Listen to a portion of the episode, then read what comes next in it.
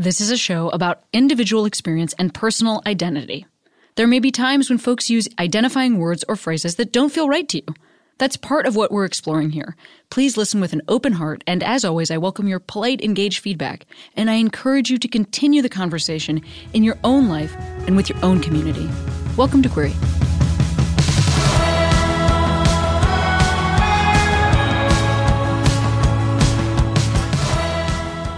Hey Queeros, Cami here, and I hope this is a calm place for you to land in the midst of a bunch of uncalm things that you can feel um, that I'm with you in your ears right now. Today's guest on the podcast is Angela Chen, who wrote the book Ace What Asexuality Reveals About Desire, Society, and the Meaning of Sex. I love this chat. It was great to connect with Angela. And I also want to say thank you to all of the new subscribers who came in through Patreon um, since our best of 2020 episodes. Um, doing this show remotely has been challenging, and the pandemic has affected ad sales. And it has meant the world to me that many of you have stepped in to help make this show happen. Um, you can go to patreon.com slash heyqueeros and support the show. Thank you so much. Enjoy the episode. I've been feeling wrong, but I'm still holding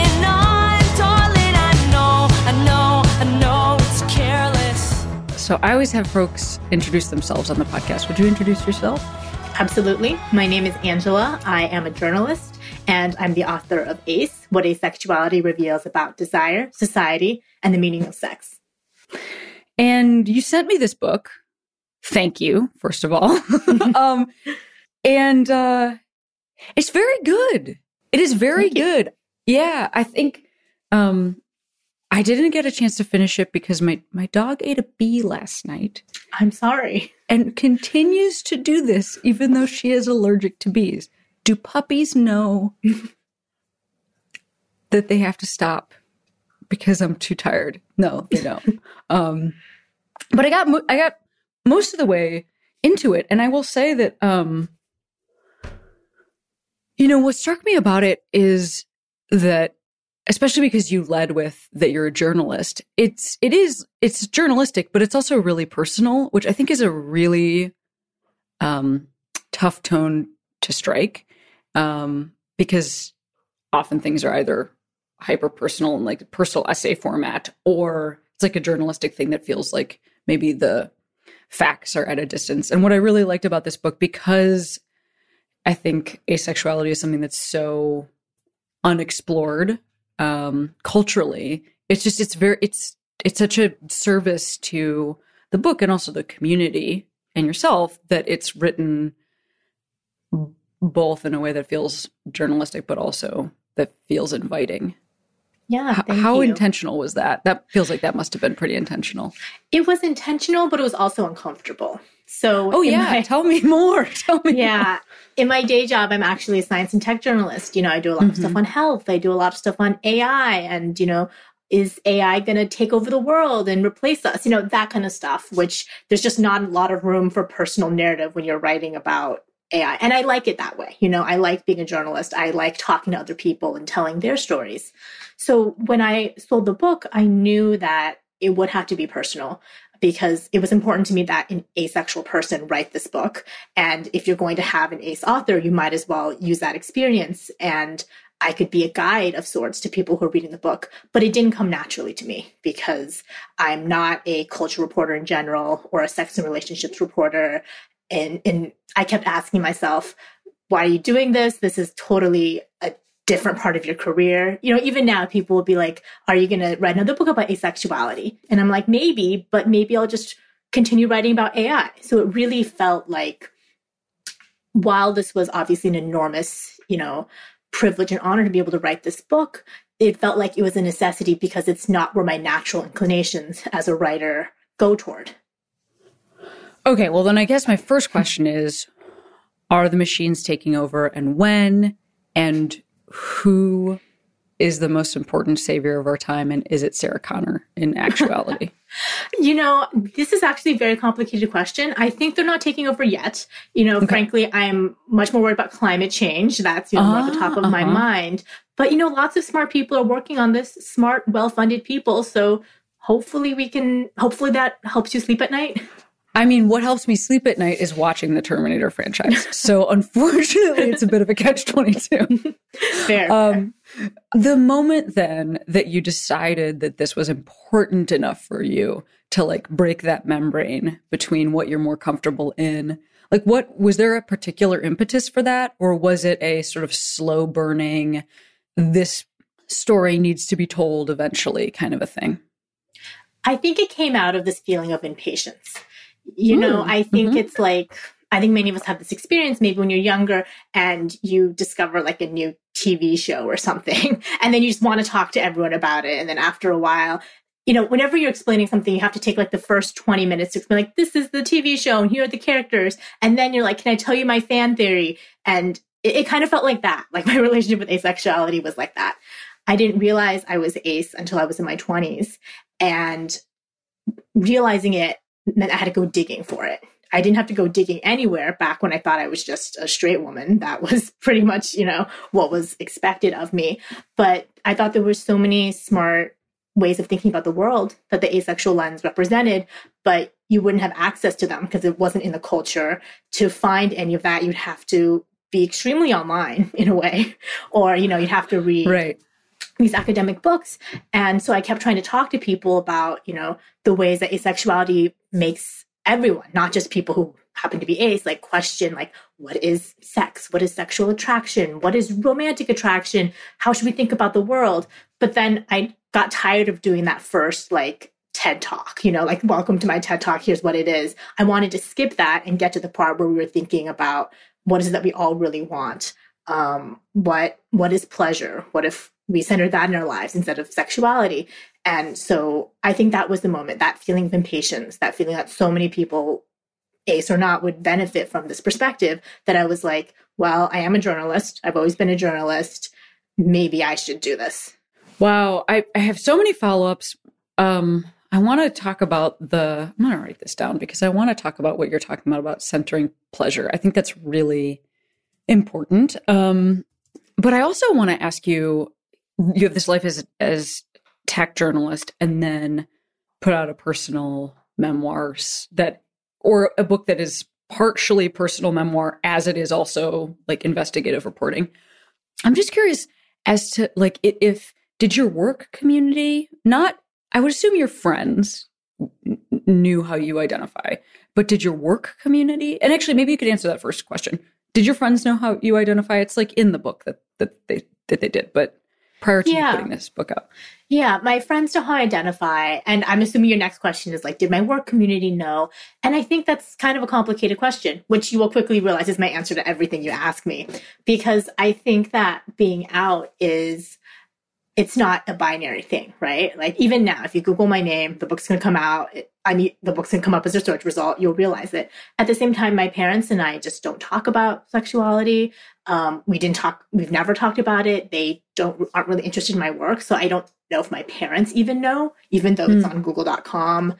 Uh, with my work community, I think uh, they knew that I was writing the book, and then I would I would offer it and I would talk about it openly, but it wasn't something that I would necessarily lead with. Because I think in some ways, especially when I was still writing it, it did feel more personal. I was still, even as I was trying to write to explain to an audience, thinking through many of these questions myself.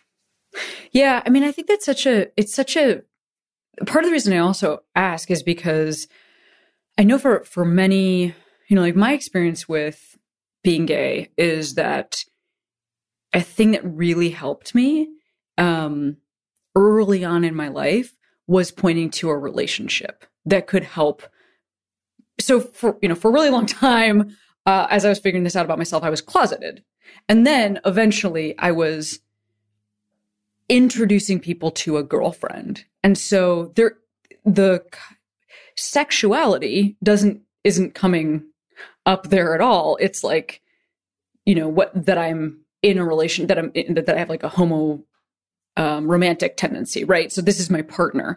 And I think oftentimes as a queer person, I'm, I get asked questions that are more overtly sexual than like maybe a straight person would. Um, but I also think that the presumption that that nobody is asexual, like the the uh, invisibility around that um, versus the idea that like introducing a partner can really sort of sidestep a conversation with friends or coworkers. Like that's why I ask about the job thing. You know, it's like now my job is so I'm so I couldn't be more out. But there was a time when I worked in education, you know, there was a time when that was a helpful thing. And it just there there there doesn't there isn't the same little shorthand thing that you can introduce into a conversation via a framed photograph that indicates that that you're ace unless i just don't know what it is i mean it could be like a little flag or a little button or mm-hmm. whatever mm-hmm. but but you know you know what i'm talking about right i totally know what you mean because it's i think being ace means that you in some ways have to come out again and again because mm-hmm. if you have a partner people will just assume that you're allosexual mm-hmm. and i think that's one of the hard things about coming out as ace is that also it does feel like it is much more about the body. It is much more about sexuality, despite being asexual, than relationships. Because, you know, aces separate romantic attraction and sexual attraction. So there are aces who are gay, they're homoromantic, or they're straight, they're heteromantic, but they're still ace. And so it's not this like, love is love. I just want to be with this partner. It on some level feels like you're actually talking about what is going on in your body and you know, it's it's like the euphemisms and the shorthand that we often use when talking about queer relationships or gay relationships. You can't go to them because yes, you are exactly. talking about your exactly. body. And I think that's also what makes it harder for at times for people to come out. You know, people say like, I don't know if I feel comfortable talking at work, especially if it's a more conservative workplace. It feels, it doesn't feel like I'm talking about my wife. It feels like I'm talking about my sex life. And that's kind of the thing with my parents too. You know, like I don't want to talk about it. I don't think it's because I'm ashamed. It's because I don't want to talk about that with my parents. And there's no ace haircut that helps you indicate this to other people. Not yet. Either. Not, not yet. Not yet. Mm-hmm. not yet. Maybe there is an ace haircut. I want to ask you a question about sort of your community. And and this is not I don't assume this is true for everybody, but what is your asexual community like? Like, for instance, how many how many people do you know who use this identifier? Do you mostly know them or who identify this way? Like, do you do you mostly know them on the internet? Are these people that you know IRL? You know, what is your sort of community encounter like? I think I found the ACE community rather i found my ace community while writing the book. So before mm. writing the book i'd gone to a couple of ace meetups but i'm terrible at consistently going to any meetups.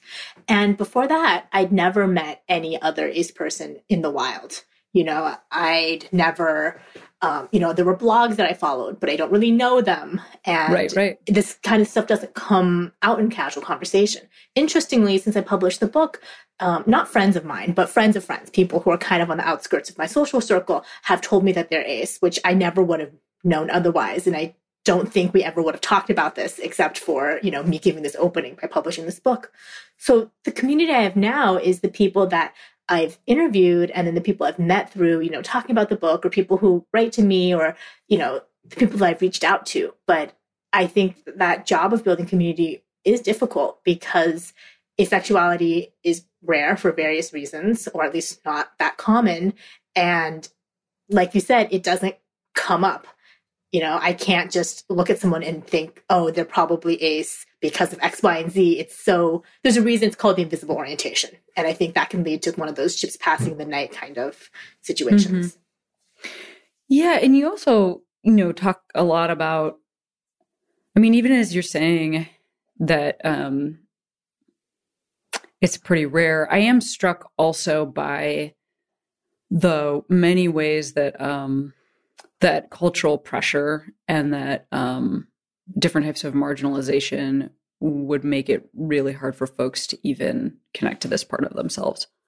You know, I think about people that are cultured female, and I mean, this is our our agency in in even divorcing spouses is like five minutes old um, because we're not uh, necessarily supposed to have you know culturally long um, for for our history agency over our own bodies and sexuality being part of that and so you know um it would seem that this is that this would also be you know such a difficult thing to realize about yourself, but then also to measure as a percentage of of humans. Right. I think it's impossible to talk about asexuality without getting into all of the various all of the various forces that keep people who are not asexual from understanding their their their sexuality. You know, you mentioned, of course, women. There's that double standard. There's less agency. Of course, homophobia is there, and I don't think homophobic people want people to be asexual. They just want people to be straight and allosexual. But of mm. course, you know, there is anti-sex puritanism and there's transphobia and all of that, and all that intersects in so many ways, makes it so that many people who are not asexual are encouraged or forced or somehow pressured to feel distant from their sexuality. And so I completely understand that once you throw that off, then it feels empowering, it feels important. And at the at the same time, just because all that is true doesn't mean that asexuality doesn't also exist as a form of yeah. human sexual variation. And so I think it's so hard because, you know, the middle chapters of the book are about this if you're part of a marginalized community, if you're a woman, you're always like, okay, am I really asexual and there's nothing wrong with me? Or am I just so repressed that I don't even realize it? Or, for example, there's so many sexual stereotypes related to race. Um, and I, for the book, I interviewed a black woman who said, I couldn't tell if I was really asexual or if I just really hated the fact that black women were quote unquote supposed to be hypersexual. So like, was this real or was this like a reaction? Or, you know, disabled people are presumed to be asexual, uh, mostly against their will. And they've done a lot of work trying to show, you know, the able population that they're not inherently asexual. So then disabled ace people are like, okay, what's, what am I? What, what's going on? So there's just, just so much, so many intersecting forces that makes it hard to measure, hard to claim. And another part is that I think most people don't really know what asexual means. Even if they know the word, even if they understand the definition, many people do think it means you're repulsed by sex or you're averse by sex when they're ace people who are not celibate and, you know, have partners and enjoy sex. Can you give me for for listeners like a a vaguely better definition? Yeah, absolutely. Repulsed by sex? because I, I do think that you're you're absolutely right. Yeah, I mean, the first thing I say is that when people are trying to figure out their ace, there is this natural inclination to like to go at it from this like reductive kind of like scientific way, like sexual attraction is this, and if I don't experience it, then it's that. And I've personally just found, and this is for anyone who I guess might be listening, thinking they're ace, that the better way is to just to read the experience of people who are ace and see if that resonates with you rather than being like a scientist, you know, and being like, I'm to isolate this from that. But to actually answer your question, you know, asexual or asexuality means you don't experience sexual attraction. But I think most people think that not experiencing sexual attraction means you don't like sex or that the idea of sex is upsetting or repulsive to you. And that is true for some aces, and that's absolutely true and valid. But it's possible to not experience an attraction to something and also not be repulsed by it. You know, just thinking about humans, like there's some people that I find attractive, and there's some people that I find just not very attractive. And there's some people where it's like, I don't really have a reaction to you, but maybe, you know, physically, but maybe I like you because you're funny or, you know, like or like with the foods, there's foods that you love, foods you hate, and foods that are like, eh, I could take it or leave it. And I think this is the distinction that really confuses people. And I think that's what confused me because I'm not sex repulsed. I have been, I'm not celibate. I have been in sexual relationships and I often enjoyed sex because of these emotional reasons, because mm-hmm. of, because I was bored, maybe, or because it made me feel attractive, or because I wanted to feel close to my partner. And I think that experiencing that emotional desire really hid the lack of actual physical sexual attraction. Um, and I think that people don't realize this. And so when they hear asexual and they're like, well, I have sex, so that can't be me. Yeah. I, I mean, I also think you talked, you talk a little bit about like uh, being able to appreciate beauty and attractiveness in your partner as well, which I think is another thing that there's just a lot that I was reading in this, uh, thinking about, you know, or really early experiences that I had with men, or, or like even even a couple of years ago, I think I, I don't know, it's that thing of like if I've ever told a dude friend that he looked like super cute or something and then gotten a chuckle from him because how could I know that? So this must almost be like an insult.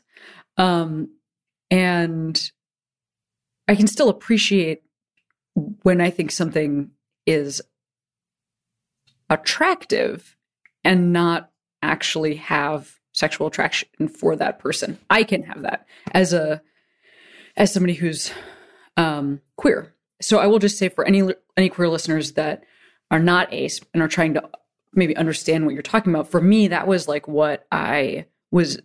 That was sort of an entry point for me, where I was like, oh, I I may not have these experiences across the board, but like I have had these experiences. You know, um, I certainly know how to identify attraction that isn't sexual attraction. So it makes sense to me that that you know would be can could be a um, an identity that is true across the board for somebody. Um, yeah. I think a lot of the splits that we make, so ACEs separate sexual attraction from romantic attraction, from what we were just talking about, which is basically aesthetic attraction. I think anyone can use them, regardless of whether they're ace or not. You Absolutely. Know, it's, right? It's just this weird idea, like when people are like, "Oh, why do you have a physical type?" And I'm just like, just because I'm not, as you said, sexually attracted to them, I definitely have a type. I definitely have people that I think are more attractive than others. Yeah, why would you art? yeah, right. Like I have taste. I, I, can see a tree. You know. Yeah, yeah. Yes. Yeah. It's well. I just think. I think that. Um, obviously, I know people aren't trees, but I just mean to to say that like that. It just it just is overemphasizing sexuality and sexual attraction over all other types of attraction I think is is a huge point that you're making in the book. Yeah. And I think a lot of it really is about language. Like deep down, I keep thinking this is a book about how the way we talk about sexuality and attraction is so flawed and so limiting because there's a point where I talk about how, you know, I didn't realize I was ace, like I said, until my 20s. And there, were, there was like almost no way to tell because my friends would be like, he's hot. And i'm like yeah he's hot. You know like how would i how would i know? But they were describing something differently. We don't talk about our bodily experience of things. So we were just mm-hmm. using language differently. Like she would be like he's hot. I want to sleep with him. And i'd be like he has nice skin. But the words were the same you know? And so i think so much of it yeah. is about the way we conceptualize attraction the words we use the frameworks we use they're they're very general and i think that the more specific they can be the we can get a more clear view of what is it we actually feel and want. Yes, I mean, th- again, that's something I really related to. Is I remember having those conversations with women when I was growing up when they were talking about their boyfriends, and I was talking about my boyfriend. And there's even a story pretty early in the book where um, it's uh, somebody who's religious, who was raised like religiously conservative, and so then is waiting for marriage. And that's an experience I had where I was I would be talking to my peers who were like really struggling at our Catholic high school with whether or not to have sex with their boyfriends. And I was not struggling with this issue. um, this to this, you know, actually, I really just wasn't struggling with this. Did we, did I, did we, you know, make out and was it fun? Yes. Um, but I just didn't feel this. I only realized years later that like, that they were having an experience that was so different from mine because like in terms of words in a magazine or whatever like it seemed pretty similar to me at the time. You know i felt um like deep friendship and i wanted to be around the guys i was dating and i thought they were attractive to look at you know so it it didn't strike me that there was something else that the that my friends were experiencing. Exactly. And for me, because I am romantically attracted to both men and women, but you know, I was the kind of person who would get obsessed and it would feel so overwhelming and so powerful, just like any pop song or movie. And so that really, how was that any different? You know, it felt so powerful that the kind of lack of that sexual component, um, or like that lack of that like natural like sexual attraction just never occurred to me. Yeah, absolutely.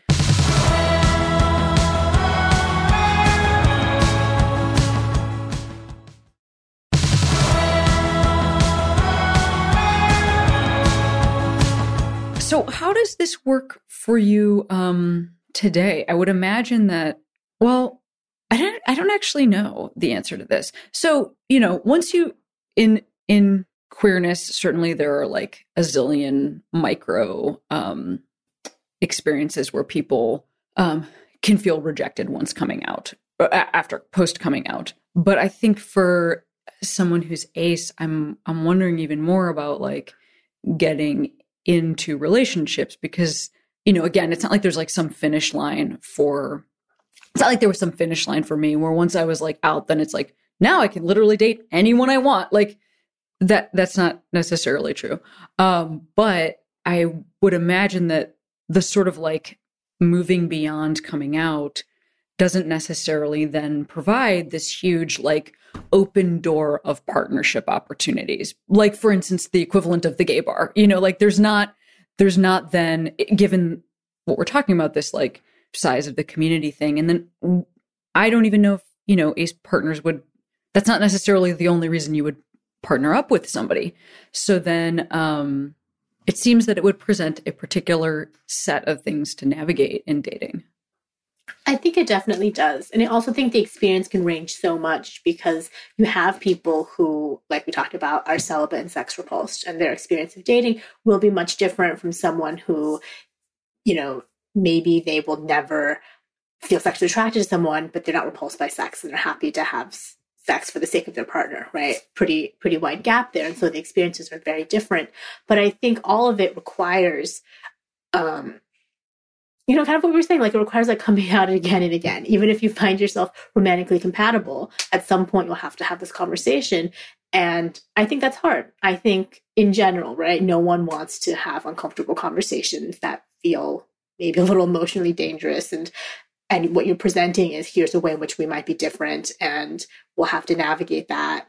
And I think that that is something that's a struggle for many aces. And you're right. I don't, of course, there are aces who date each other and there are ace dating sites, but given various factors, I think most ace people that I know who want a partner tend to try dating someone who's non ace or allo and trying to see if there's a way to make it work.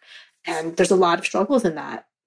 You know, one chapter of the book is about consent. And I think it's not just about consent for aces, it's about con- consent for everyone because I think we still have this idea, especially in relationships, that entering a relationship requires giving up a measure of consent, right? There's like that long history of that, especially when it's like women, you know, have, having to consent to their husbands once they're in a relationship. And so in relationships, there's a lot of double standards.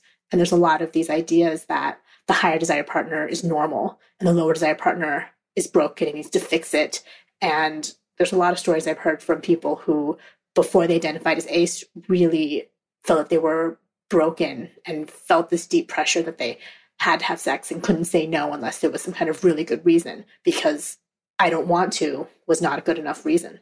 So I think partnership for aces, especially when you're with someone who's allo, really makes people question um, first of all their ability to their emotional maturity and ability to have these conversations in order to enter the relationship and it also i think makes forces people to really um, I, I was going to say like develop the communication skills. It sounds like so clinical, but you know what I mean. Like really be able to have these conversations and stand up for themselves because I think it's so easy to just fall into this pattern of oh there's something wrong with me oh i i need to it is my job it is my duty to do this oh um i better work on myself when i don't think that's necessarily the most moral or just way to look at it Right. I, I, mean, you know, another side of that that I have been thinking about a lot lately is um like I'm in a long-term relationship and committed to practicing good consent and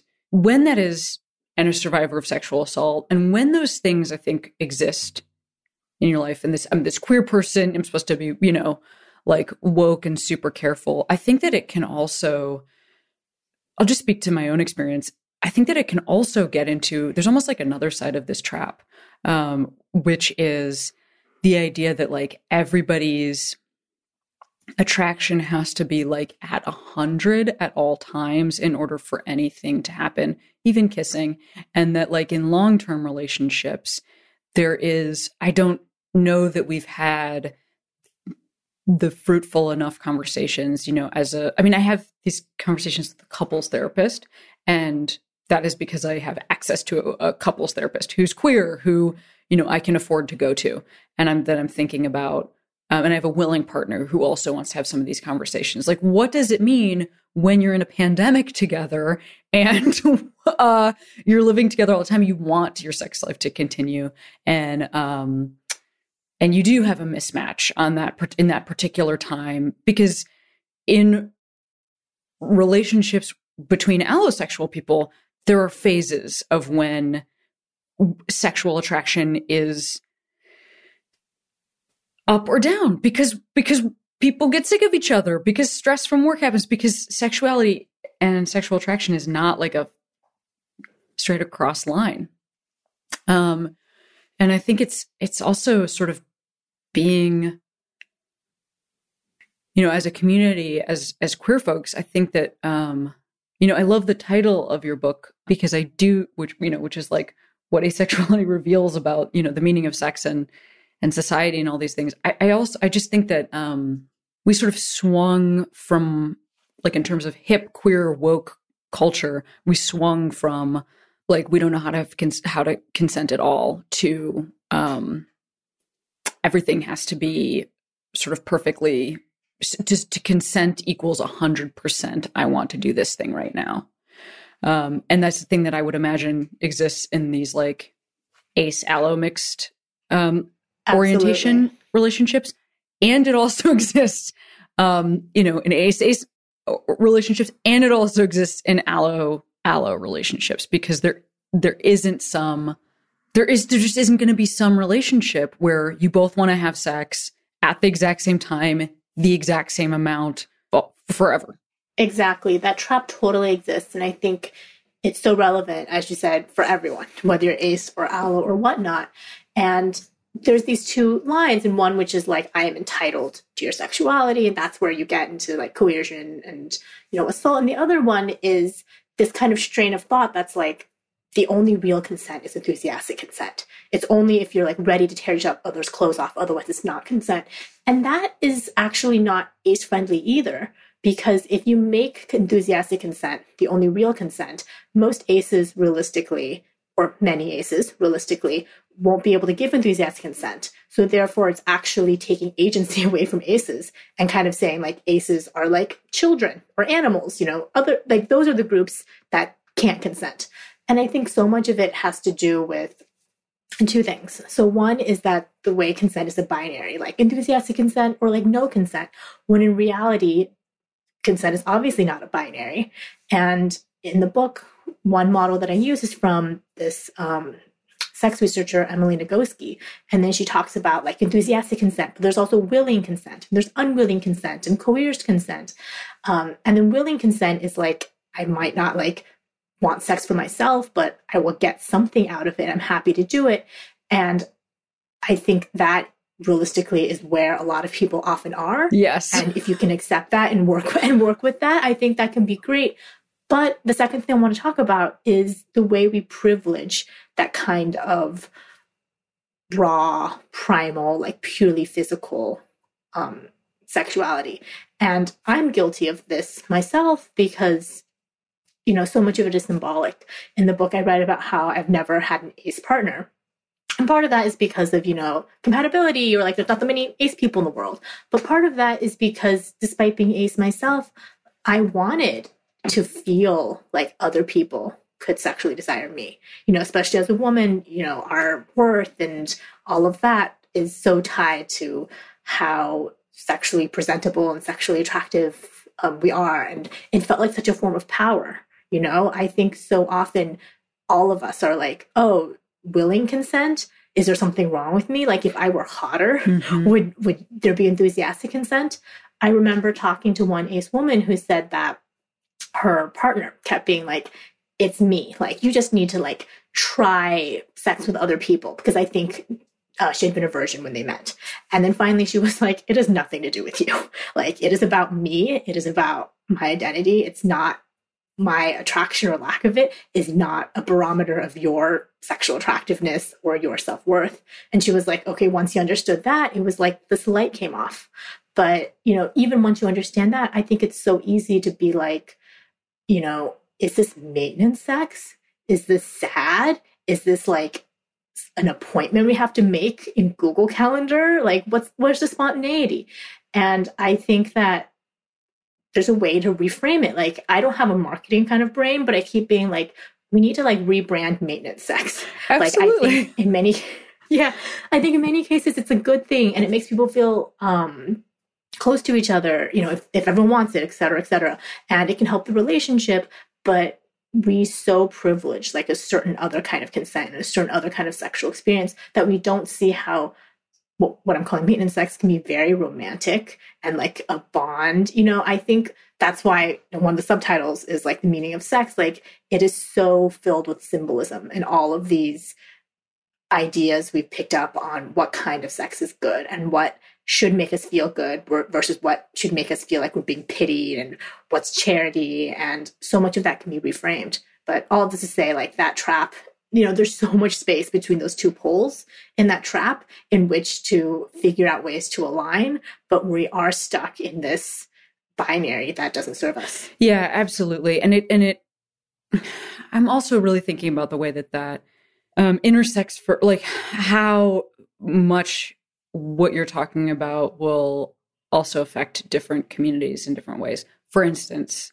um, you know, this is something I personally have had to really work on and continue to work on is, you know, as a child, as a young person, not feeling like I could figure out, crack the code on standards of beauty and like feeling like something is a little off with what I'm doing. Like I want to dress like Robin Hood seemingly every other person my age would like to be like a sexy cat for Halloween. And so, like, I'm not sure where I stand in terms of attractiveness. That stuff doesn't go away once, you know, then there's like coming out, there's different haircuts, there's different types of presentation. And um, one of the ways, the easiest ways that we create this, that our culture teaches us to find this affirmation is in a romantic partner specifically. I mean, the other one, I guess, is currently like the internet. So it's like either the internet or your romantic partner, mm-hmm. maybe both. I don't know, but um, mm-hmm. you know, it's it's uh that is soup. That's a high. It's a tall order. You know, I say this as somebody who is navigating this. Like, I know this is a tall order to bring to a partner. Also, I assume most of my partners are bringing this to me at some in some degree or not. Like this sort of like reflect back to me my attractiveness. Um and then you know compound that with somebody who's dealing with disability or you know because when i'm talking about a sort of like uh gender nonconforming that that is that exists on a different scale of privilege than somebody who has a disability that that um especially a visible disability versus an invisible disability has, which is a whole different set of ramifications, um, specifically for sexual attractiveness. So anyway, I just bring all that up because, um, because yeah, I mean, it's it's it's interesting to read about these things or to talk about these these issues, and I I think that it's like a it feels like a Reddit thread where uh, the concepts that are bringing being brought up are like I'm sure these are also everybody's issues. You know, like somebody is an allosexual person in a relationship with an asexual person and not sure how to affirm their own attractiveness it's like that's everybody these, these are everybody's issues yeah and i think it's so hard to disentangle sexuality from I mean, of course, it's so hard from sexuality, from like power, from attractiveness. Mm-hmm. I saw someone I know, they tweeted something the other day, and it was something like, people want to be fuckable more than they want to fuck and that's true for yeah, you know i think that's true for a lot of people. It's not true for it's not true for everyone but i think that it is true for a lot of people. And i think that's probably true for most aces. You know like i just said like i want to feel attractive and i want to feel desired. And you know even as i say that i'm like i wish i didn't want those things because we've now connected you know now there's this new level. We're wanting that like now means you're kind of shallow so you now have to like police that part of yourself. But they're all like asexuality and beauty, I think, is something that's really interesting to think about, you know, and also one interesting thing that I've always thought is that I've talked to aces who are physically attractive by any measure.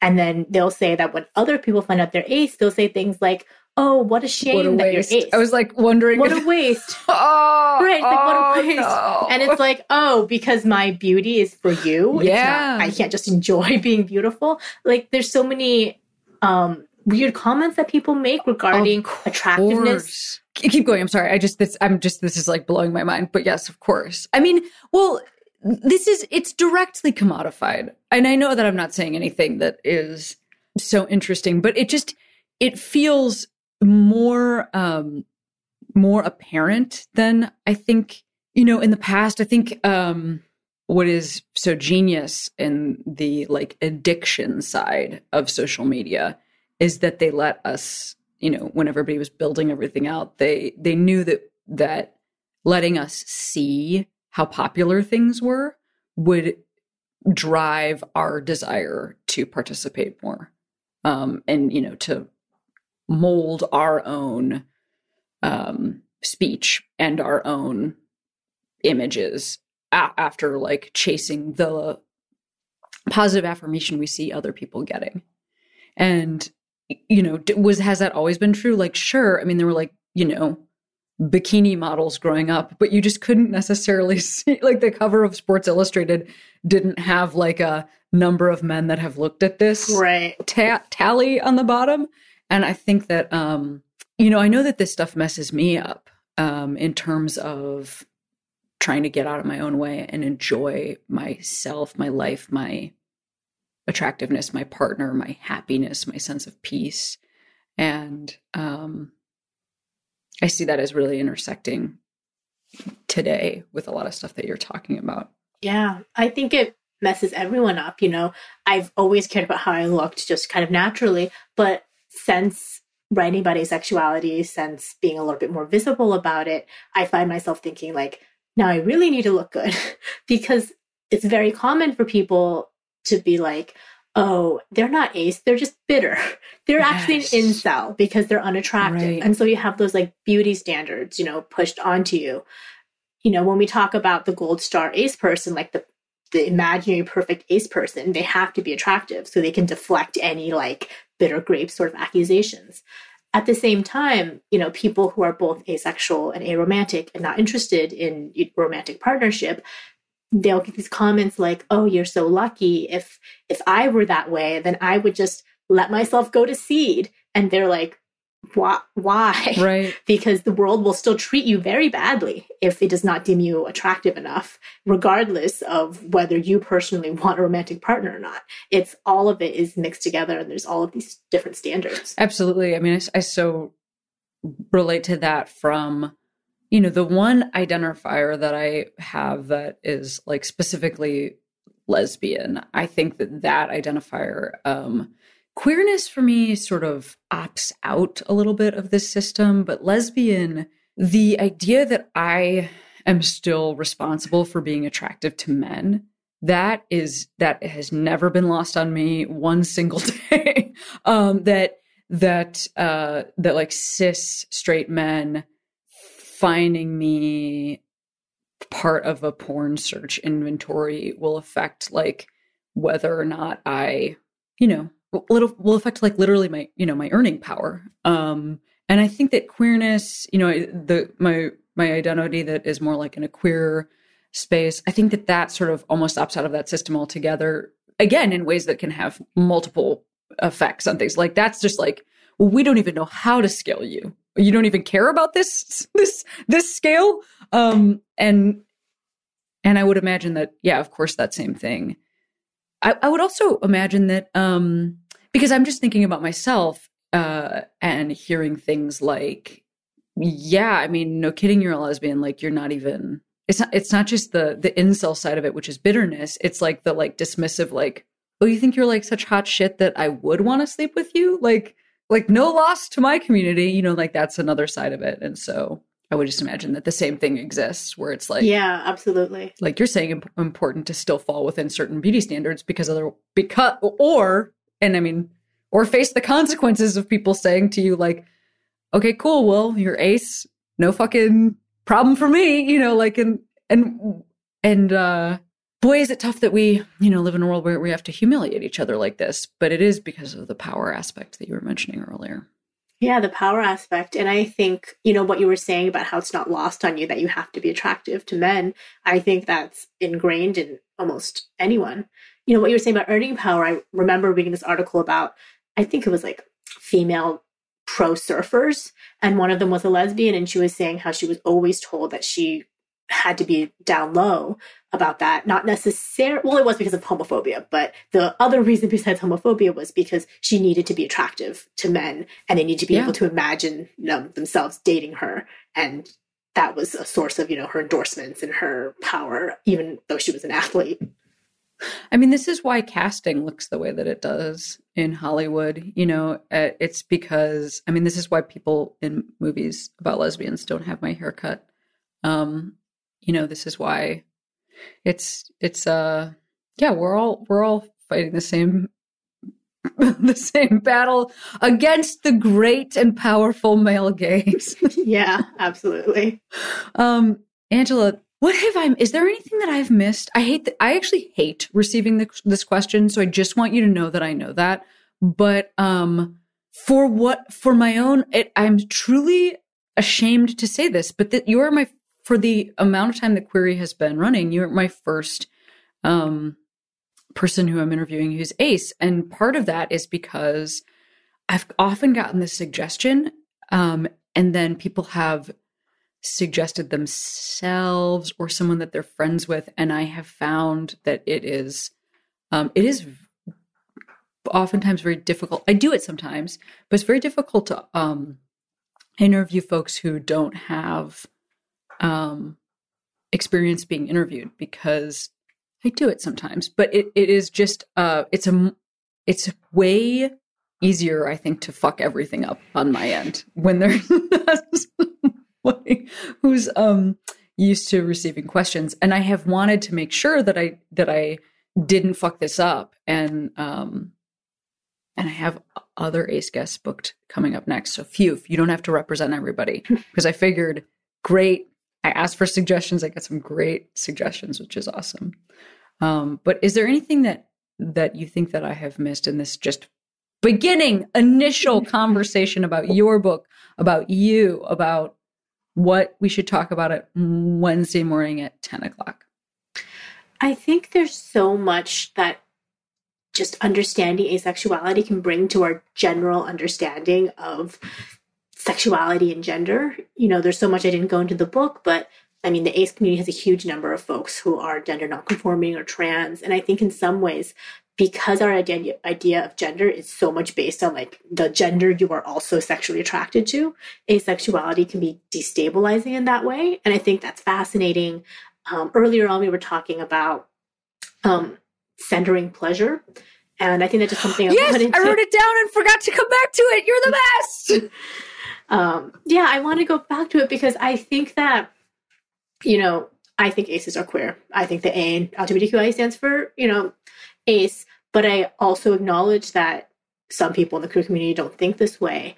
And while I disagree, I can kind of understand where they're coming from. You know, the the experiences are different. The way of relating is also different. But I think that many people who think ACEs are queer think that ACEs are anti sex or anti sexuality, when that's not the case. I think we are trying to not put sex and pleasure as interchangeable things because sex is sex, but it can also be traumatizing or unpleasant.